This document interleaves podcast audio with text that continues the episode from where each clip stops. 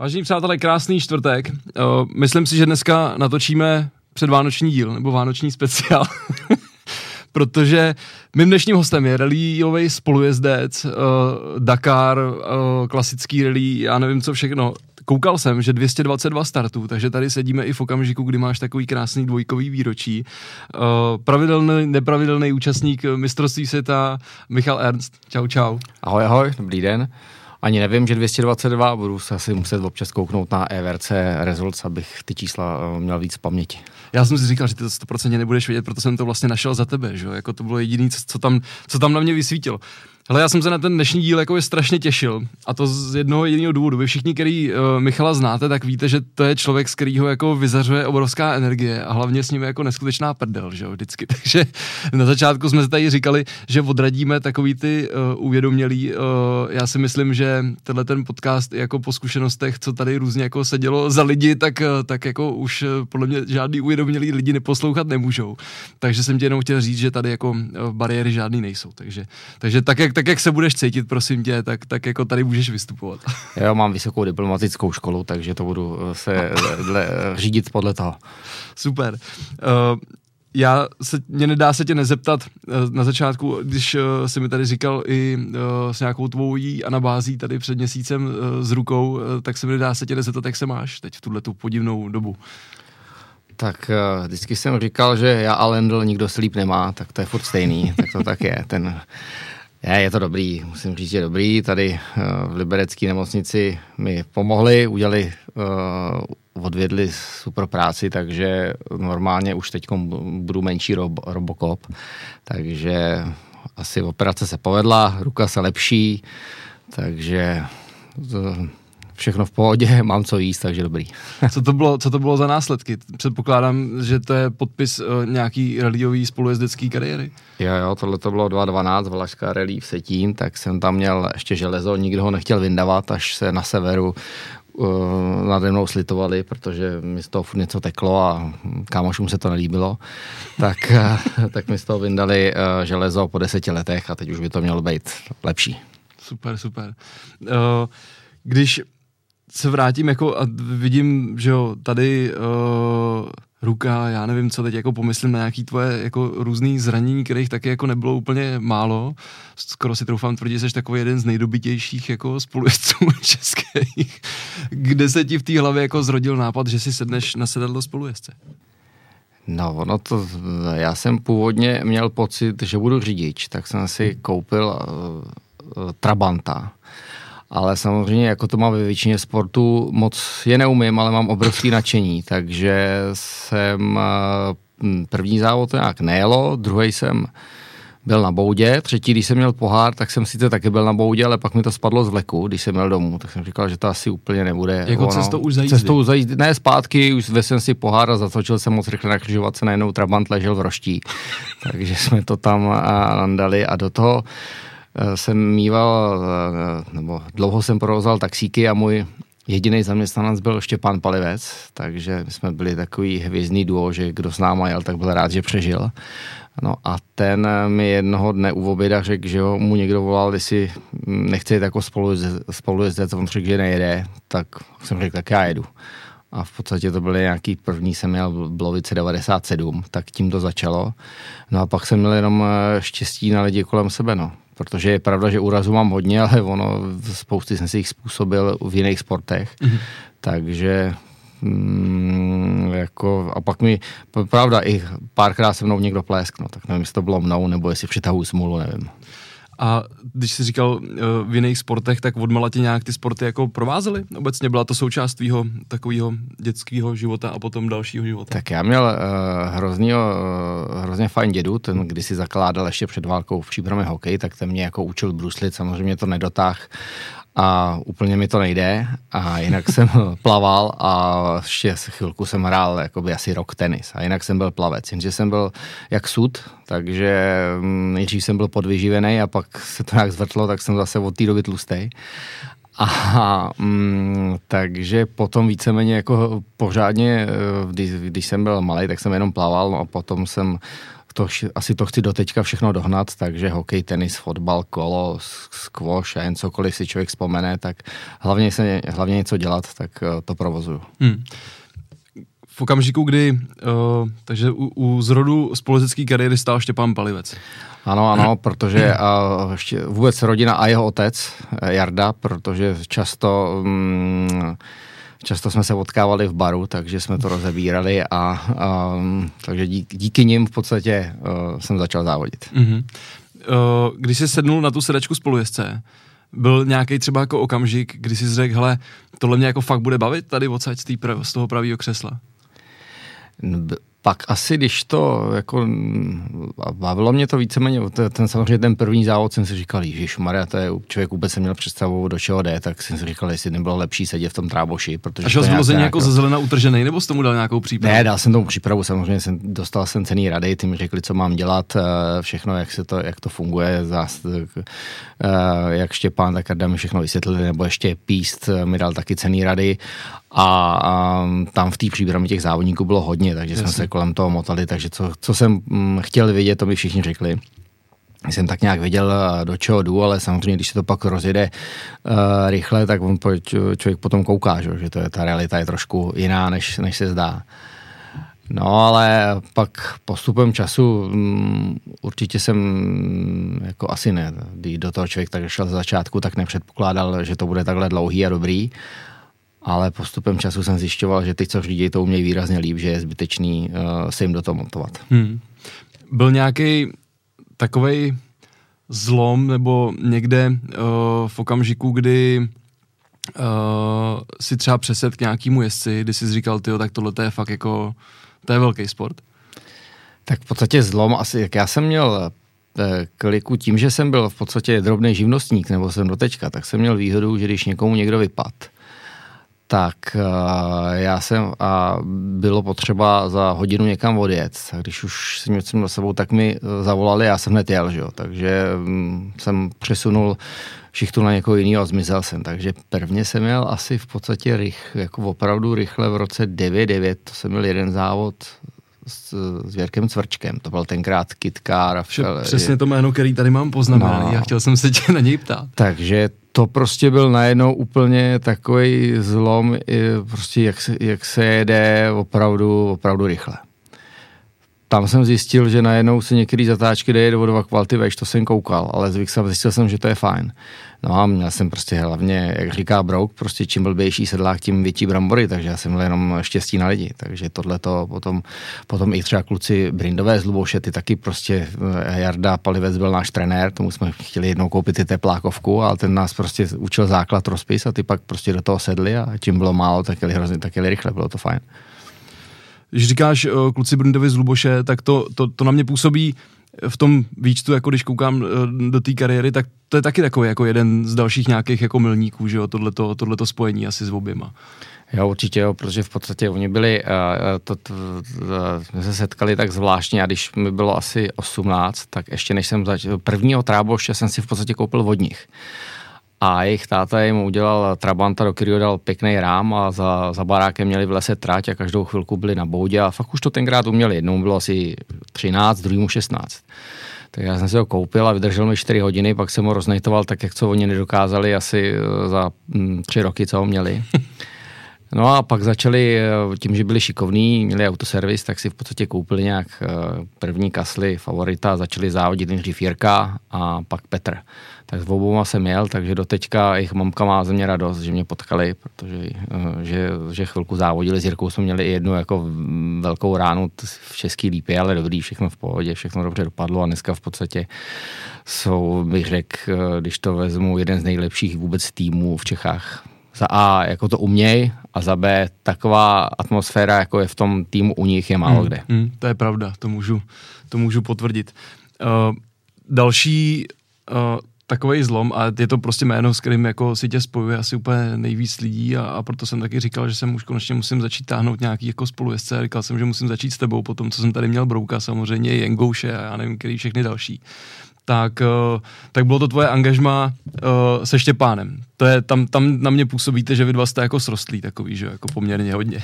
Tak v podstatě to, jako nebejt Štěpána, tak už tak bych se nikdy nikam asi nepodíval do světa nebo něco, ten na mě měl nervy, jak říkal, že jsem mu byl přidělený, což je pravda, protože a v té době, když jel Jarda Palivec s Tomášem, tak já jsem měl jeden rok s Milanem Malým, který ho učil taky rozpis Jarda Palivec u Doláka, takže jsem věděl, ten rozpis jsem znal a ten nás učil prostě to, co znal on, takže když jsme si něco napsali, tak já přibližně věděl, co bude následovat. Tak samozřejmě ta první Mikona rally, ta úplně neklapla, tam se to smyklo. No to mě zajímá, jak to bylo jako z tvýho pohledu, protože já jsem se na to tady samozřejmě Štěpána ptal hned jako první soutěž a hned se vám to jako úplně nevydařilo, tak jak to bylo? No jak jsme na výjezdu z takých křižovatky dostali smyk, pak se to přepinklo a sjelo to po trávě dolů a trefilo to na moje dveře a střechu strom, takže jako tak ještě blbě, že mi to takhle rozmáčklo prsty, takže hned první závod jsem měl na šití nemocnice na Kramároch, to ještě mě tam tenkrát protože Ingo už se díval na tom mostě. Takže Enge byl náš největší fanoušek hned z kraje, akorát, že podle mě nám tuto věnám fandil až tak, až jsme trefili ten strom. Pak byla chvilku pauza a pak jsme spolu jeli v podstatě od roku 2001, od Vyškova 2001. A ten návrat potom jako probíhal, že jako se potřeboval nejdřív jako uklidnit ten Štěpán s někým jako zkušenějším, nebo proč to takhle jako proběhlo? A já mám za to, že tenkrát, no je to asi vždycky, některý ty lidi se uměli dobře prodat, tak ten, co žil místo mě, asi se dobře prodal, ale ve finále to nebylo úplně asi to, co to mělo být. Že tenkrát říkali, že si psali vložku i přes přejezd. Tím samozřejmě já tím, jak jsem asi úplně nejsem v některých věcech tak precizních, tak neříkám, že by se mi to nemohlo stát, ale tak toho asi trošku naštval, no tak pak říkali, no tak třeba už tohletem bude lepší, tak zase vzali mě, no. No a ono to asi bylo lepší docela, myslím teda. Tak hlavně spíš si myslím, že to ani na tom to vůbec nebylo o mně, to Štěpán šel nějakou zkušenost, prostě rychle je tu měl a měl základ v rozpise, tak tam bylo o to jenom, abych se asi splet co nejmínkrát a pak už to bylo o něm. A tak hlavně asi fungovala ta chemie, že jo, a ta práce v autě, protože jako já podle mě tady jako třeba i jak jsme se bavili o tom nějakým, jako o té korektnosti, tak si stejně myslím, že jako velká hodně věcí, jako pomalu se tady jako o nich mluvit nedá, protože já samozřejmě jsem vás jako vnímal jako fanoušek, že jo, do dlouhý doby, že jo, a pak jsem se kolem toho začal motat blíž a potkával jsem vás jako v Sosnových a večer pak v té Lípě, tak to... tak prostě to jsou pro mě jako neuvěřitelné věci a tam to bylo jako hrozně vidět, jak prostě to mezi váma jako funguje, že jo, všechny ty věci, tak já si nedokážu představit, co jste museli zažívat všechno jako po tom světě v tom autě prostě. Já bylo to neuvěřitelný, prostě to, co jako teď až člověk, když si to bere zpětně, tak samozřejmě v tu dobu, když jsme to jeli, tak aspoň teda já jsem byl vždycky jakoby takovej ve stresu, protože jsem říkal hlavně, abych mu to nepohnojil, protože jsem věděl, že rychle jet umí, v podstatě vytáh mě do té nejvyšší ligy, tak jsem člověk byl takovej jakoby opravdu až přehnaně si myslím vystresovaný, ale dneska, kdybych tam měl, tak se to člověk užije mnohem víc, nebo i tenkrát, ale tak jsem rád, že jsem to zažil, ale i byla, prostě zrovna jsme se potkali minulý týden s Vencou Pechem a říkali jsme, že to, co jsme zažili my dva, jako Pech, Vojtěch a i jako Uhel a já, ještě i když žil Tomáš, to prostě už, to, jak říkal Venca, to nebylo a už to ani není.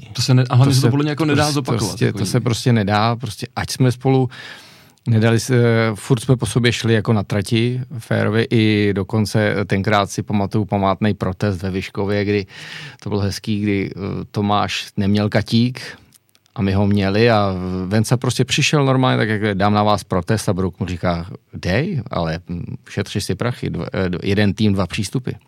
Ale prostě samozřejmě my ho tam měli, takže to ale zasmáli jsme se tomu, ale prostě byl to takový férový, prostě všichni věděli, že chceme vyhrát, ale i když se šel dát prostor, tak se to protest, tak ten Venca prostě přišel, řeknu to, furt to bylo jakoby v hrozně přátelském duchu.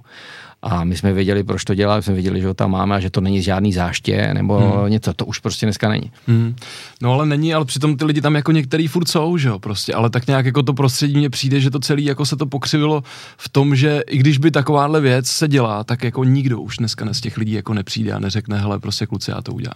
Ne, to si myslím, že určitě ne, taky když takhle jsem jel teďkom český mistrák, tak vždycky tam člověk první kouká, jaký má číslo, kdo bude před ním a kdo bude za ním, s kým bude žvanit. Že? No, takže v podstatě teďkon je tam víš, tak bych, poslední normální úhel.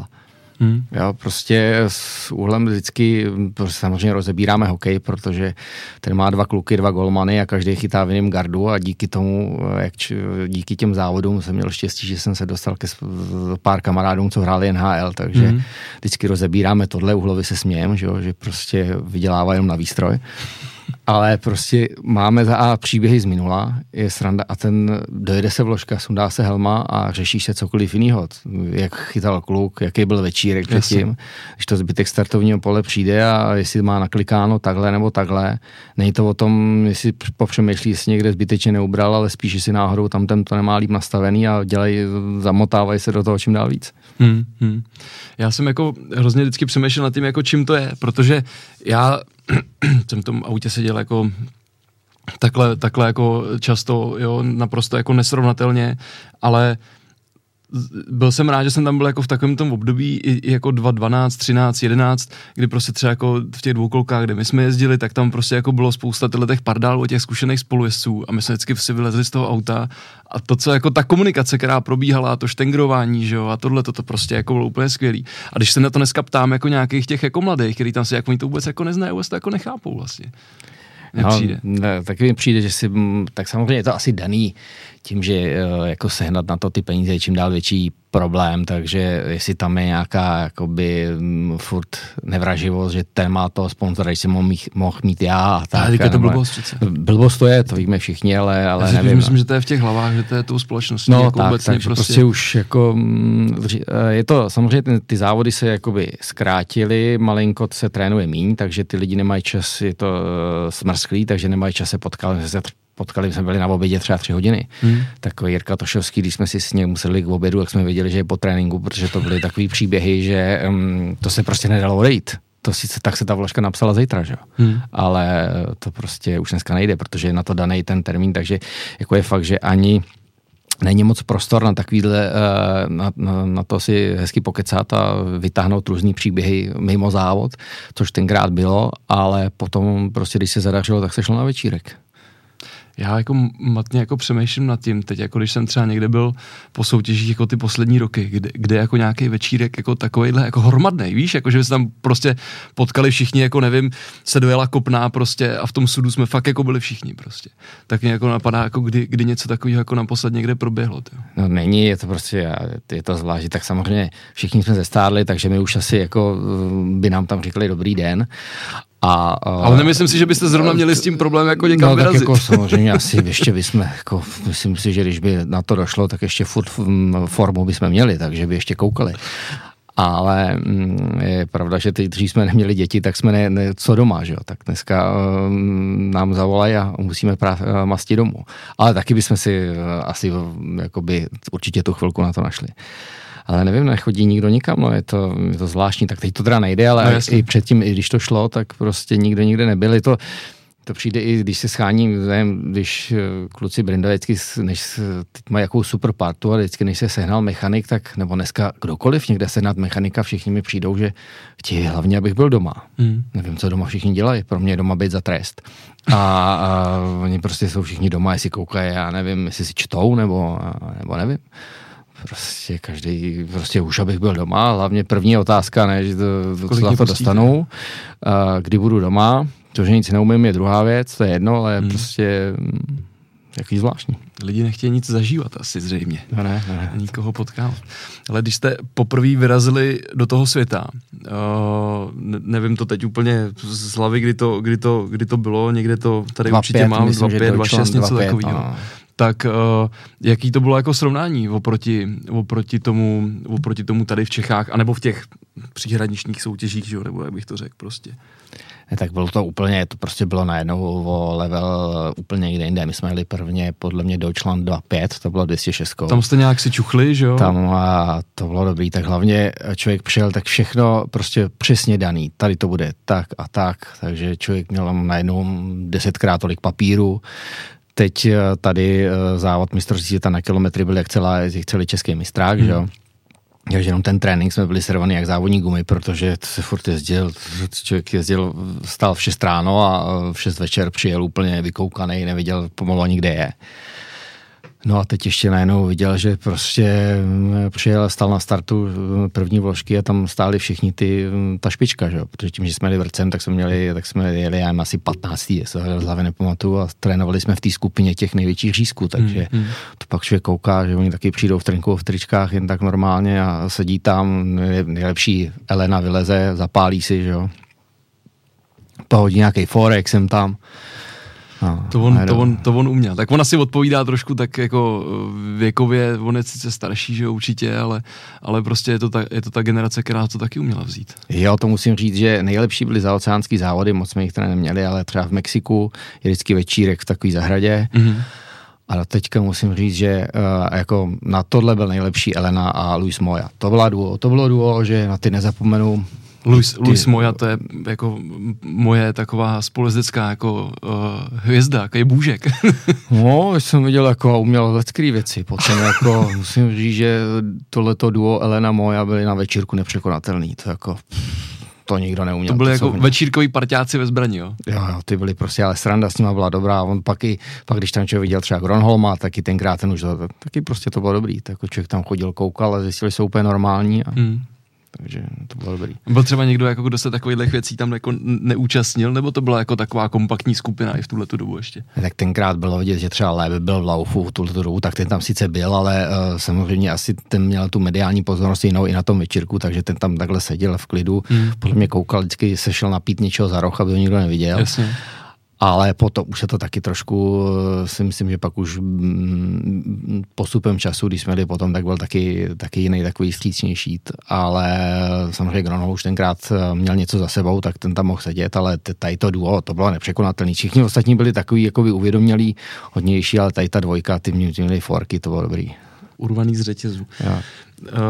Když potom vlastně jste do toho vletěli v rámci jako toho MV týmu a bylo to takový jako celý výrazně profesionálnější. Jaká byla tvoje role v tom týmu, jako co se týkalo fungování průběhu celé té sezóny? Že? Asi to nebylo jenom jako odčtení a o těch věcech. Paradoxně to bylo jednodušší, protože tam člověk přišel, dostal přesně knížku, to tenkrát vypracovala Ilka Minor, tak ty to znali, takže tam bylo přesně napsané co, kdy, kde a jak, takže to já jsem si v podstatě nestaral.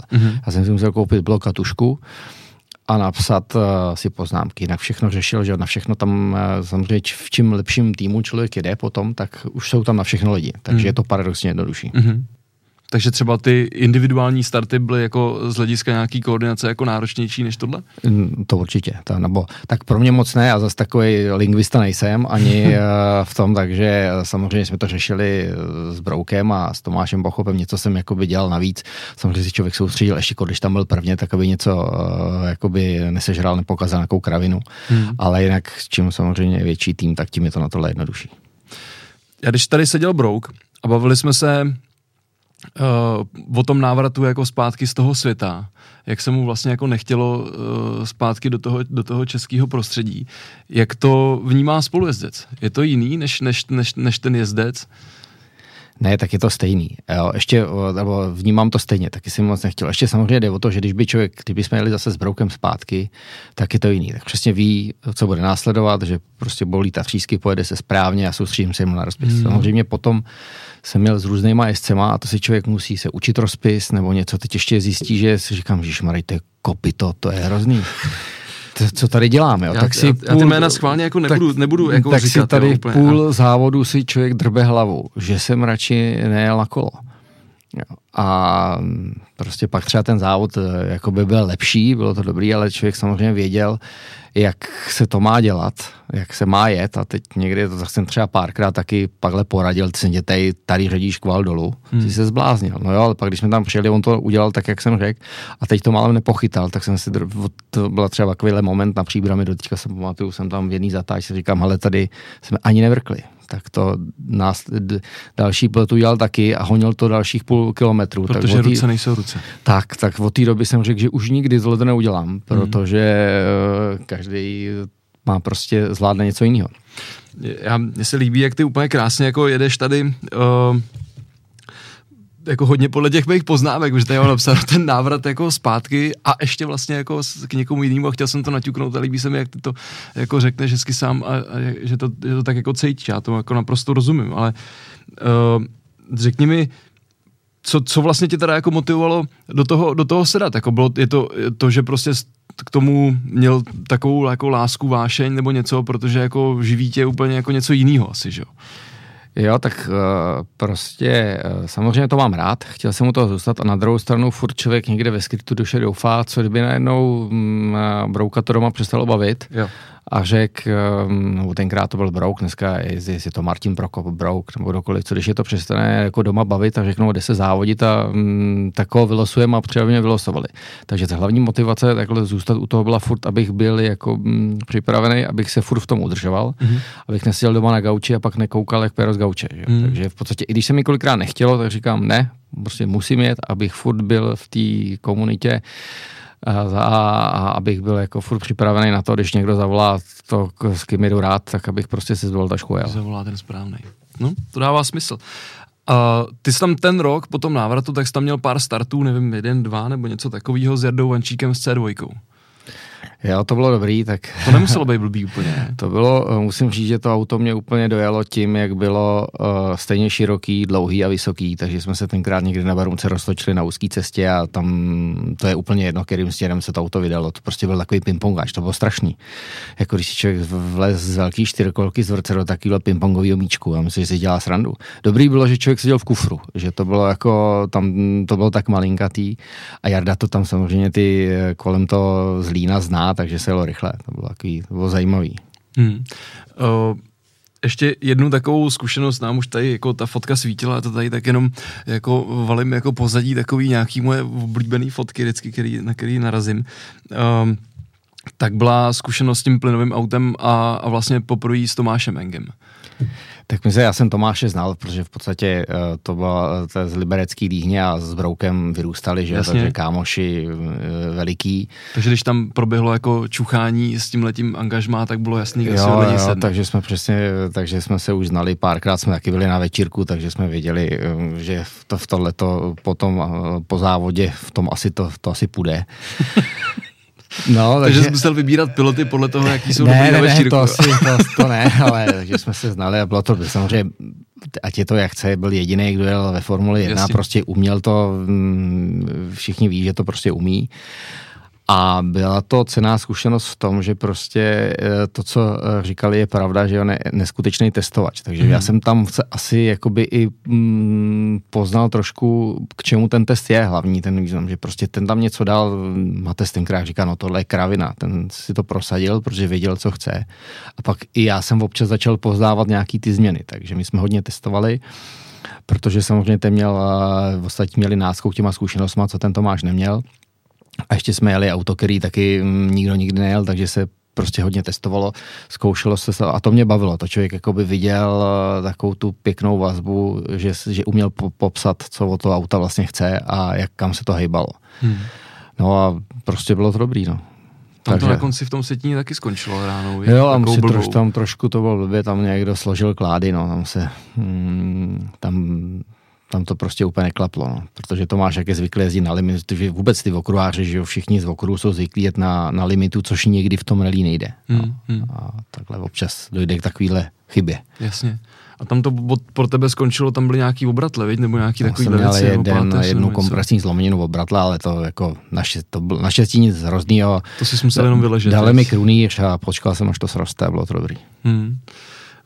Nedá mě se nezeptat ještě na to období ve světě s jiným jezdcem, když jsi absolvoval s Martinem Semerádem. Jak na tohle to vzpomínáš? Musím říct, že jako Martin umí skvěle řídit auto. Bylo to super, samozřejmě bylo to jiný než s Broukem. A bylo to asi daný věkem. Musím říct, že takovýhle třeba jezdci tady, jako je Martin, teďkon škoda, že to dopadlo tak, jak to dopadlo, protože měli spoustu takový dvě věci, mají takovou věc s Broukem mají společně, že jsou oba chytrý lidi a prostě umějí jazyky a něco z nich vyzařuje. Prostě mají nějaký charisma. A ještě zásadní věc u toho jezdce, když jako ten člověk byl sportovec od malička, tak prostě umí se dostat do takového módu, do nějakého takového, jakoby, prostě je jinak koncentrovaný a prostě mi to přijde, že to je lepší. Že prostě v takovém módu, prostě když ty někdo sportovec, tak je to jedno, co dělá, prostě umí se dostat do toho módu. A což ten Martin měl taky a uměl to řídit.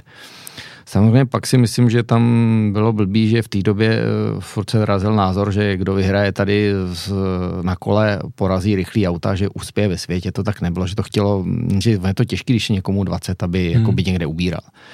A je to škoda, prostě vzpomínám na to, bylo to takový jakoby hrdinství občas, ale prostě uměl to řídit, když to vyšlo, bylo to super.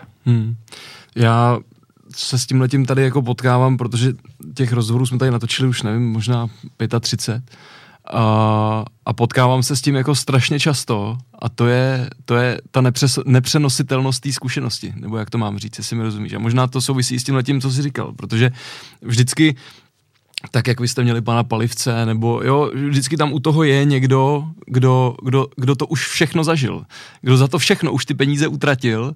A vlastně to těm mladým říká, ale ono třeba jako naprostá většina z nich to jako vůbec jako neposlouchá, že jo? Nebo jako nepřenáší, nenasaje tyhle ty věci prostě, ale těch chyb se nevyvaruje a musí je jako absolvovat sám, nebo jako myslíš, že nebo koukám na to blbě? Ne, je to tak, jako prostě Pali starý říká, že nejlevnější v podstatě cesta, jak se naučit, jak jezdit bezpečně, je se věnovat tomu rozpisu. Jenže těch lidí, těch mladých, já to vidím u těch Brindů, co tam mají zákazníků, a jeden z 5 mu to dojde. Jasně, že to stojí nějaký peníze, když jakoby si k němu Štěpán sedne a jezdí s tím celý odpoledne, jakoby pomalu vysvětluje mu, proč si tam má napsat tohle a proč tohle. Tak jim pak jako oni koukají a mají pocit, že to v podstatě nepotřebují. Jako ještě se tady u těch klientů se láme s tím, že já jsem dobrý v biznisu, tak co mi tady ty budeš radit? Bohužel takový to sebevědomí na blbým místě. Ale za Alfa Omega byla, jako je opravdu nejlevnější, jak si co nejménkrát rozbít hubu, je to mít dobře napsaný. A to spousta lidí jakoby nechápe, ale přijde na to pozdě. No. Pak k tomu přijdou, ale když už jsou tam ty 2-3 kasle, tak to jako koupit někomu v oběd je výrazně levnější. No a to je právě to, co jako je vlastně strašně, možná se to asi opravdu jako člověku v té hlavě jako sepne ještě jako později s nějakým věkem, ale když jako člověk vezme tu zkušenost, co si ty nabral, třeba, že jo, jako nasedal spolujezdce, ať už jako někde třeba jako placený spolujezdec, někde ne, že jo, ale prostě jenom posčítáš ten čas, než si tu zkušenost nabral, no tak to jsou jako vyjádřeno v nějakých jako penězích, kde si třeba nemohou být v práci, že jo, jako naprostý nesmysl vůči tomu, než když člověk vlastně se v koncentrovaný podobě během jako několika hodin, dní, nevím, jak to mám říct, jako tohle to může rozvidět, že jo. No je to tak, jako tak samozřejmě někdy pak, když už pak vidí, že to funguje, tak třeba taky do toho jdou. Teď v podstatě takhle jsme začali se Štěpánem úplně stejně. Prostě Jarda Palivec jezdil s náma a dal nám, já říkám, že jsme géniusové, že to máme nejlepší, ale viděli jsme tam jedno, jak člověk té zatáčce řekne, jestli je to pravá pěta, nebo jak bylo v tachu, jestli je to užovka. Ale v podstatě, aby vždycky to bylo stejný, aby věděl, co si tam má pod tím představit. A je spoustu jezdců, kteří dneska jedou mraky let, jedou velkýma autama a diví se, že každý mladý kluk, když si to umí napsat, že je předejde, protože to mají blbě a zasekli se a nešli prostě tou cestou, jakoby se zdokonali v tomhletom. On je pak hrozně jednoduchý to svádět na všechny ostatní jakoby faktory, ať je to od financí, ať je to po techniku, ale spíš si myslím, že člověk se musí jakoby jít od základu. No. Vidíš tohleto u někoho, jako řeknu, top 5 jako v Čechách, tak když jako je vidíš? Top 5 ne, ale ta druhá liga, tam je to, tam toho je spousty. A je třeba v tom rozpisu takhle, když jako uděláš ten průřez těma rokama, dá se říct, že jsou tam jako nějaký trendy nebo něco prostě, co se někam jako posouvá, v čem bys řekl, hele, tohle je jako nový, to jsme třeba jako nikdy nedělali, nebo něco takového, dá se to vůbec najít? Jsou tam, tam je prostě vidět, jak se ty auta zrychlou, jede to čím dál rychlejc a rychlejc, tak jsou to takový jakoby slovíčka nebo něco se nepíše, tak myslím si, že dobrý, že i vývoj udělal třeba Honza Kopecký, to pak vidět, když na to kouká, to si řekne, ježiš, to je dobrý, to je jaký slovíčko, který nahradí dvě jiný. Mm. Pak je super třeba u Martina Prokopa, je super, že jel s někým, že těch spolujezdců měl samý zkušený spolujezdce, od každého si vzal něco a pak samozřejmě člověk, když jede 10 let a pak najednou čte jiný, říká, je, to je dobrý, to je jednoduchý slovíčko, škoda, že jsme to nevěděli dřív. Mm. Jo, tak dneska mají výhodu mladěsové, že kouknou na onboardy, ty jsou všude a může se to naučit, to my jsme tenkrát neměli. Nebo se to asi až zase tak neřešilo. Pak samozřejmě ještě druhá věc, že ve Zlíně všichni říkají, že my tady v Čechách to děláme na prd, protože oni to dělají nejlíp. Jasně. A v obráceně. Jo. Tak to je taková klasika. Klasika, no, tak přece jenom je to jiný kontinent, že jo. Přesně. Ale přitom je to jako naprostá kravina, protože ta Líheň jako v té Příbrami je jako zhruba podobně veliká, že jo, asi jako možná v tom Zlíně. Jo, tak jako je to spíš, to je jako pár jedinců, který říkají, ježiš, jak to můžete mít takhle napsaný. Jo, a potom... Já se omluvám, já určitě jsem jako někdy vezmu někoho ze Zlína, jo, aby o tom tady šel povídat, aby jsme to vyvážili trošku. Takže to, ale to jde o tom hlavně, jak to cítí ten jezdec, je jedno, jestli mu to říká Franta ze Zlína nebo Pepík z Prahy, jo, to je úplně jedno. Jasně. A hlavně, aby on si pod tím vždycky dovedl představit, že to je stejný. Takže prostě podstatně, že vůbec někdo má tu chuť jim tu informaci předat a že to umí. A já si nemyslím, že bych byl dobrý učitel, že bych to dokázal někomu. Asi tak třeba Štěpán Palivec je na tohle super a myslím si, že bude výrazně lepší než já někoho něco naučit. Já nevím, jestli pak na to nemám nervy, nebo jestli to perfektně umíš, neznamená, že to umíš naučit. To nevím, jestli to umím perfektně, ale nevím, jestli to umím naučit, takže jako spíš jsem měl, jak říkám, měl jsem kliku jenom na lidi, takže nevím, jestli to možná je tady sedí v 20 jiných, kteří by to uměli výrazně líp. Jasně. Koukáš třeba takhle, jako někdy zajímá tě, jak některý ty kluci třeba jako čtou, nebo jak se projevují v tom autě, nebo jak se to někdo píše, koukneš třeba na nějaký onboard, takhle něco? Já vždycky vím, že největší specialista na tohle je právě Štěpík Palivec, tak ten, když je tam něco jako zajímavého, tak mi to řekne, tak se na to díváme, protože já jsem jako opatrnej, vím z vlastní zkušenosti, nerad někoho kritizuju, když nevím, co tomu předešlo, třeba jestli to byla nějaká chyba nebo něco. Musím říct, že mě občas jako někdy fascinující, jo, dobrý, jako tam hecuje, ono přijde nějaká krize, on řekne, ty jsi to zvlád skvěle, dělej, anebo vždycky přidej plyn, tohle udělat. Tenkrát si pamatuju, že jsem jednou ze srandy ve Španělsku na světě jsem Broukovi řekl jenom místo pravá 3 travou, travička. Říkal, ještě jednou a plesknu s tebou o svodidla.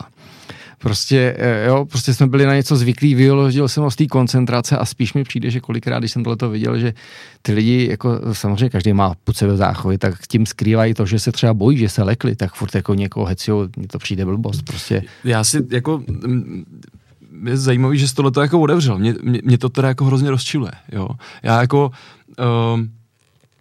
když se kouknu na onboard prostě kluků, nevím, Peťa Gravků s Jardou Matějkou, jo. Kámoši, prostě kluci, který jenom prostě to jedou pro tu prdel, protože prostě jsou spolu od druhý, nevím, třídy mateřské školy prostě odmala a jedou si to spolu jako užít a prostě vzniknou tam nějaký situace a to, jak oni jsou spojení, že jo, no tak ten jeden mu tam vynadá něco. To mně přijde jako něco jiného, než když prostě jako někde, kde prostě jako jdu, jet jako vyloženě rychle a házím tam jako takovýhle věci, mně to přijde jako neprofesionální, nebo nevidím v tom jakoby ten sport, snažím se tam jako dělat něco, co tam dle mýho názoru jako nepatří. A v tom kalupu já si teda jako vůbec nedokážu představit jako nějaký prostor, tam ještě jako sípnout nějaký joky prostě. No, ale prostě s tím souhlasím, to prostě, jo, třeba já neříkám, že když se nepovede odbočka, když to někdo nepřijde vidět, to říká, jo, pěkný, anebo uf, no, jasně, anebo vždycky to už pak Brouk věděl, když to někam jakoby se to šmejkalo, že to vyjde, nevíde, tak člověk se toho tak jenom vždycky bál se, svěť, no, ale jede se dál prostě, jako jenom, ale jako zbytečně do toho zasahovat k tomu jezdci, to mi... Samozřejmě, když to je člověk, který to s proměnutím neumí a já ho něco učím, tak mu občas do toho jako asi není špatně něco říct, ale když už jako jedeme spolu nějaký pátek, víme co to, tak se prostě má vyloženě, jsem zastáncem toho, říkat to, co on si napíše a soustředit se na svoji práci a on se soustředí na svoji. Je třeba někdo takhle, když jako si se Štěpánem něco pošlete, jak říkáš, je nějaký spolujezdec, který Ale asi bych to neomezil jenom jako na Čechy nebo něco, i když si říkal, že nejsi jako velký lingvista, tak je někdo, si říkáš jako, hele, to je fakt jako frajer, ten je jako dobrý. Tak určitě přednes Luise Moyi byl excelentní, že jo. A to bylo prostě ještě asi tím, že to bylo španělsky, tak to bylo dobrý. Pak samozřejmě všichni tyhle, co jedou v té první desíce, to je prostě jeden řízek vedle druhého, všichni to musí dělat excelentně. Že někdo je takovej, s někým je větší sranda, s někým menší, tak samozřejmě člověk to vidí jakoby z dálky, že jo. Jo, je pravda, že občas jsme se nějakou náhodou dostali, jsme se přimíchali do party, takhle třeba v tom Mexiku, to už je pak každému jedno, kde to už je, se sbírou ty lidi poznávají, ale takže to byla sranda. A to už pak hlavně nějaký jazyk nehraje roli, že? To už se pak všichni domluví. Tak, takže to je dobrý.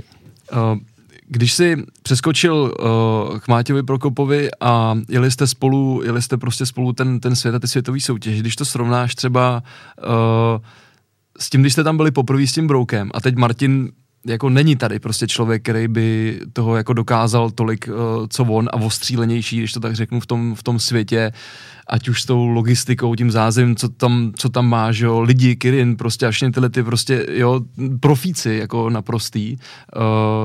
Jak se ti jelo třeba jako tady v tomhletom prostředí a jak jsi viděl, říkal, ty kluci, ty to mají fakt jako zmáklý, nebo co tam jako třeba tě nejvíc dostalo?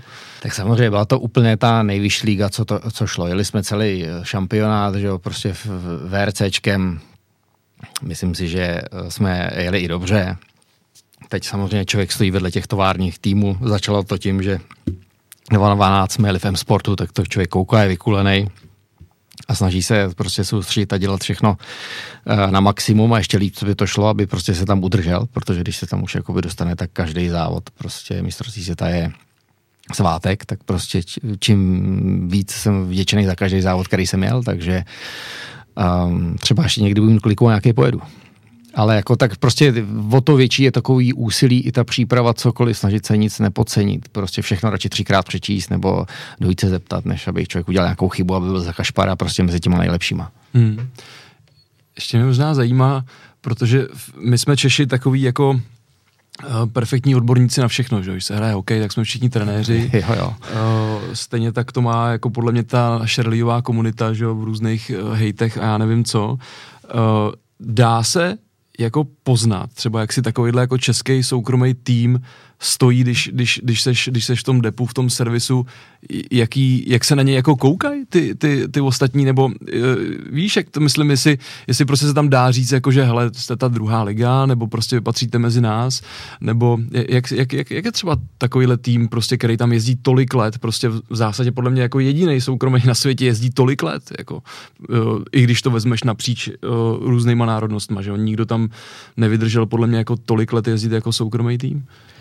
Tak určitě prostě víš, že tomu musí být prostě schopný lidi, protože to něco stojí a udržet to takovouhle dobu tam.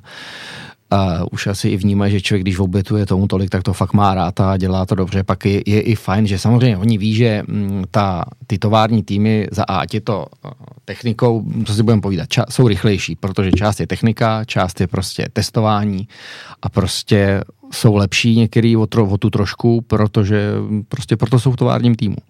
Ale pak bylo hezký, tenkrát jsme někde, kde to bylo Řecko, myslím 2013, a potřeboval, nevím, jestli to bylo, tak nějak byl za náma Hirvonen a potřebovali za každou cenu, aby jsme ho udrželi za sebou, tak prostě pak už začnou chodit všichni ty ostatní a ví, že to jakoby jsme schopni udělat, samozřejmě, že je prostě potřeba jenom podpořit tafu a začnou všichni všechno sledovat, jestli prostě se nám to povede nebo ne, takže jakoby samozřejmě jsou si vědomí toho, že oni jsou o krapítko dál, ale když pak je potřeba, jako zase i ví, že když je prostě potřeba nebo o něco jde, že se dá jet jako ještě o malinko rychlejc a že se to prostě umí. Když skočím teď až do té aktuální doby, poslední, nevím, 2, 3, 4 roky, máš to tak jako, že už v té fázi té kariéry, který seš takhle jako zkušenej, ostřílený mazák, že už máš ty svoje stálí lidi, jenom s kterýma jako si do toho auta sedneš, nebo ještě furt jako, kdybych já přišel s jalovým nápadem, jako ty, když jel Trabanta a říká Mišáku, pojedeš se mnou prostě nebo něco, tak je to něco, co prostě by už, na co by si už jako nekejval, protože nemusíš prostě. Asi bych na to nekejv, protože už mám vyloženě, mám takhle okruh, s kterýma to dělám rád, kterým věřím, kde to má sportovní úroveň a kde bych chtěl být. A ani si nedovedu představit, že kdyby přišel kdokoliv mladý, dobrý, jestli bych do toho chtěl jít. No, a už jsem asi jakoby pohodlnej na to se zase učit nějaký jiný rozpis. Za B mám teď už, jak jsem dělali srandu, už mám 12. anestezii, tak už jako nechci jako zase, aby mě dávali dohromady, protože teď už moc mě nebaví se zase dostávat do formy. A asi ne, jako prostě takhle s těma lidma, samozřejmě, když mi zavolají, zítra jedem, tak jedu. Největší problém je to vysvětlit dcerkám, ale tak ty to pochopí, když taťka se vrátí a hlavně nesmí být poslední, takže to je v pohodě, tak to, do toho půjdu, ale do novýho, nevím, co by to muselo být za projekt a to, ale myslím si, že asi ne.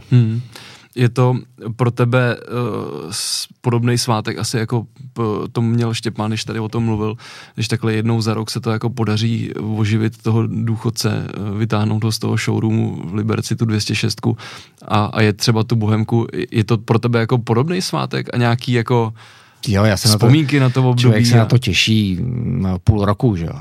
Nebo od té doby, kdy víš, to samozřejmě o to probíhá vždycky stejně. Touhletou dobou ještě Štěpán řekne, že nikam nepojede. Že už na to prdíme. V únoru to tvrdí furt stejně, v březnu už ho podle mě občas záleží, samozřejmě je potřeba, asi budu muset najít nějaký systém, jak nakrknout tého paní, aby nechtěl být doma, aby to začal řešit o trošku dřív. A v březnu už to není úplně tak ztracený, ale furt se nic neřeší. Samozřejmě závod je v červnu, tak se to začne řešit v květnu, aby jako jo, to nebylo pod stresem. No a od května už se všichni těšíme, už chodí celá firma liberecká a všichni, že pojedem. No a už se jenom zamluví ubytování a jede se, no. Těším se na to samozřejmě, tady je super to, že kolem je sranda, prostě přijde se, trénuje se, samozřejmě já zajdu do sklepa, vytáhnu rozpisy od roku 2000 až po rok 2013. Skladuješ to všechno? Všechno to skladuju, takhle různě to polepím, že to máme napsané, aby jsme měli víc času na oběd a na to. Takže to takhle nějak se píšem, že víme přibližně, kudy to vede, no a pak se jde, pak je smutný to, že do toho sedneme a jsme schopní jako tu jet občas 5., občas 10. a všichni jako koukají a no, spíš je to takový na zamyšlení pro ně, no, že jako by měli asi něco dělat, že to asi není správně. Ne, já pak vždycky vidím jenom jako přes ten servis, jak jdou ty dvě řepy prostě s těma šibalskýma úsměvama, to mě strašně baví, jako. Jo, a vás to musí bavit taky. Jo, jako. Baví nás to prostě, protože v podstatě jediný, kdo, tak samozřejmě u Kopejdy je to složitý, protože ten tím, že je v továrním týmu, tak má prostě tu zodpovědnost za Škodovku, za ty výsledky, tak samozřejmě potom, když má někde za to, tak je taky sranda. Tak Venca Pech je furt stejný, tak to je sranda, to se člověk jenom těší na tohle, že prostě se trénuje dohromady, aby jsme se zase dozvěděli nový příběhy. Protože Venca je neskutečný vyprávěč a furt je prostě dobrý, zažívá to víc než my jsme takový jakoby asi usedlejší. Takže na to se člověk těší prostě celý ten půl rok, pak je naprdy, když to skončí, že jo. Mechanici samozřejmě frflaj celou dobu, vy jste takový blbci, kdo to pak má dávat dohromady, nejsou na to díly, my už vám na to kašlem, no ale pak najednou o něco jde a ty by tam i spali, že jo. Tak je, protože to strhne stejně úplně všechno. Jo, takže to je dobrý, takže prostě super. Ještě do toho většinou to teď děláme tak, že jedeme u Brindu, protože ty umějí dobře vařit, že jo, tak to je základ. A to je taky, že jo, u Martina prostě to je základ, prostě se musíme dobře najíst. Proto taky jsem takový atlet, že jo, ale těžký, bohužel. Ale jak jsme se tady furt jako točili kolem těch večírků, jo? Já prostě se musím jako zeptat na nějakou storku, jako něco, co ti uvízlo jako v hlavě, protože od toho bude jako strašně moc, ale ty nám jako prostě musíš dát něco jako k dobru, co jste kde zažili, jako. Musím říct, že třeba, jako, aby to nebylo tady povedený večírek, vždycky, když se jela Argentina, tak v Argentině se chodí do klubu Zebra. To je prostě po večírku. A jeden ročník, ten druhej, jsme si sebou vzali našeho kamaráda hokejistu a ten v té době se NHL v létě nehraje, že jo, ten byl v NHL a ten samozřejmě to měl všechno zmáklý, jak my jsme trénovali a on se tento Carlos Paz, kde se to jelo, je malý městečko, tak jsme prostě přesně věděli, co a jak. že jsme měli prostě dokonale najetý, prostě jak bych to, prostě úplně už v Argentině, když se jde rally, tak všechny holky v té době jsou poloprofesionálky, takže každá se dá koupit. To jsme přesně věděli, proto všechny týmy chtěli jít do Argentiny. Ale jako samozřejmě chovali jsme se jak bílí, nic, neměli jsme prachy, takže nic se nedělo. Akorát, že já v té době, nevím, proč to vzniklo tenkrát i na Příbrami. A když jsme byli na večírku, tak většinou to dopadlo tak, že jsme byli do půl těla, nevím proč. A samozřejmě všichni zapálili hrudník, protože jsem chlupatej, to už mi říkal tenkrát Tomáš Vojtěch, že jsem jak medvěd, že jsem měl být v opice. A tenkrát v Argentíně právě ten náš kumpán zapálil na parketu. A musím říct, že chodil i lép a říkal, že jsem fakt dobrý, že to... A pak ještě druhou věc, co jsem, ale to nebyl rád, jsem pána z jedné tlumičové firmy, stejnou, který nám ulítli kvůli tomu závodu, tak jsem ještě po Příbramsku pokreslil, protože v Příbrami, když někdo usne v baru, tak se pokreslí, že? Takže jsem mu vymaloval uši a takovýhle. To taky, jako musím říct, že kluci z M-sportu kvitovali, že to bylo lepší, než se fotit, akorát pán z Japonska mě od té doby nezdraví, to celá to chápu. Já asi jako nikdy nezapomenu na první setkání jako s tebou, jo, který ty jako samozřejmě o něm vůbec nemůžeš jako vědět, jo, protože to je jako strašně let zpátky a já přemýšlím teď jako který to byl rok, možná to bylo ještě dřív, než byl Léb tenkrát tady v Sosnoví, tak se, a teď já nevím, jestli my jsme tam jeli v té Sosnoví, nebo jsme tam s někým byli, nebo já nevím co, no ale večer se někde, a už já si nepamatuju vůbec jako ty bary a tyhle ty věci někde v té Lípě. A byl tam bar a na něm byl takový rákos nad tím barem. já jsem v jeden okamžik prostě, jako mě ten rákos začal padat do toho pití, že jo. A když jsem si kouk nahoru, tak tam potom rákose nahoře lesty, že jo. Tak to a já jsem říkal, tak tohleto, teď jsem jako zažil už jako všechno prostě. Tak to bylo jako naše první setkání, o kterém ty jako ani tak nevíš. To vůbec nevím, já vím, že jednu tu Sosnou, tu setkání mistrů Brouk nemohl odjet 2 rozjížky, protože já jsem se někde zdržel a namočil jsem si telefon do piva, nemohli se mi dovolat a já spal někde v nějakém sídlišti, ani nevím kde, a než jsem se vůbec probral, než mě dostali zpátky, tak to chvilku trvalo, tak 206 tam stála a museli počkat, protože já jsem za ní měl zaparkovaný auto, že? A klíče jsem měl u sebe. Jo, takže to byla legrace. Vždycky po setkání mistrů to bylo velký. No, nevím, jestli to tam ještě probíhá tohle. Já myslím si, že asi ne, že poslední jako večírek, co tam bylo, když tam byl ještě tak 2013, 2014 s Martinem Prokopem. Že tam byl Martin Prokop, no. Toho jsem byl taky účasten, nedopadl jsem dobře, musel jsem si odskočit za žáčkovou Audinu, kde jsem to, co jsem absolvoval u Martina, zanechal. Jo, tak to... Takže tam na tenhle ten večírek si taky pamatuju. Jo, ten byl dobrý. To byl taky, asi myslím, poslední dobrý, pak jediný, kdo trošku ten prapor drží, jsou kluci od Pecha, od Brindu. Ty jako, samozřejmě pak ty týmy, já některý neznám, abych jako někoho tady třeba taky chodí, jako taky, ale s těma se nepotkávám tady s těma, když prostě jdu kolem, no tak mě to vcucne, že jo. Chápu. Mišáku, hrozně moc děkuju, že jsi dorazil. Bylo to strašně fajn. Jo, bylo to fajn a taky děkuju. Tak jo, tak... Přátelé, tak tohle byl předvánoční díl Automotosvět Adama Eliáše s Michalem Ernstem. Já jsem hrozně rád, že jste nás celý rok poslouchali, protože nemyslím si, že bude ještě nějaký díl před koncem roku, tak vám přeju krásný Vánoce.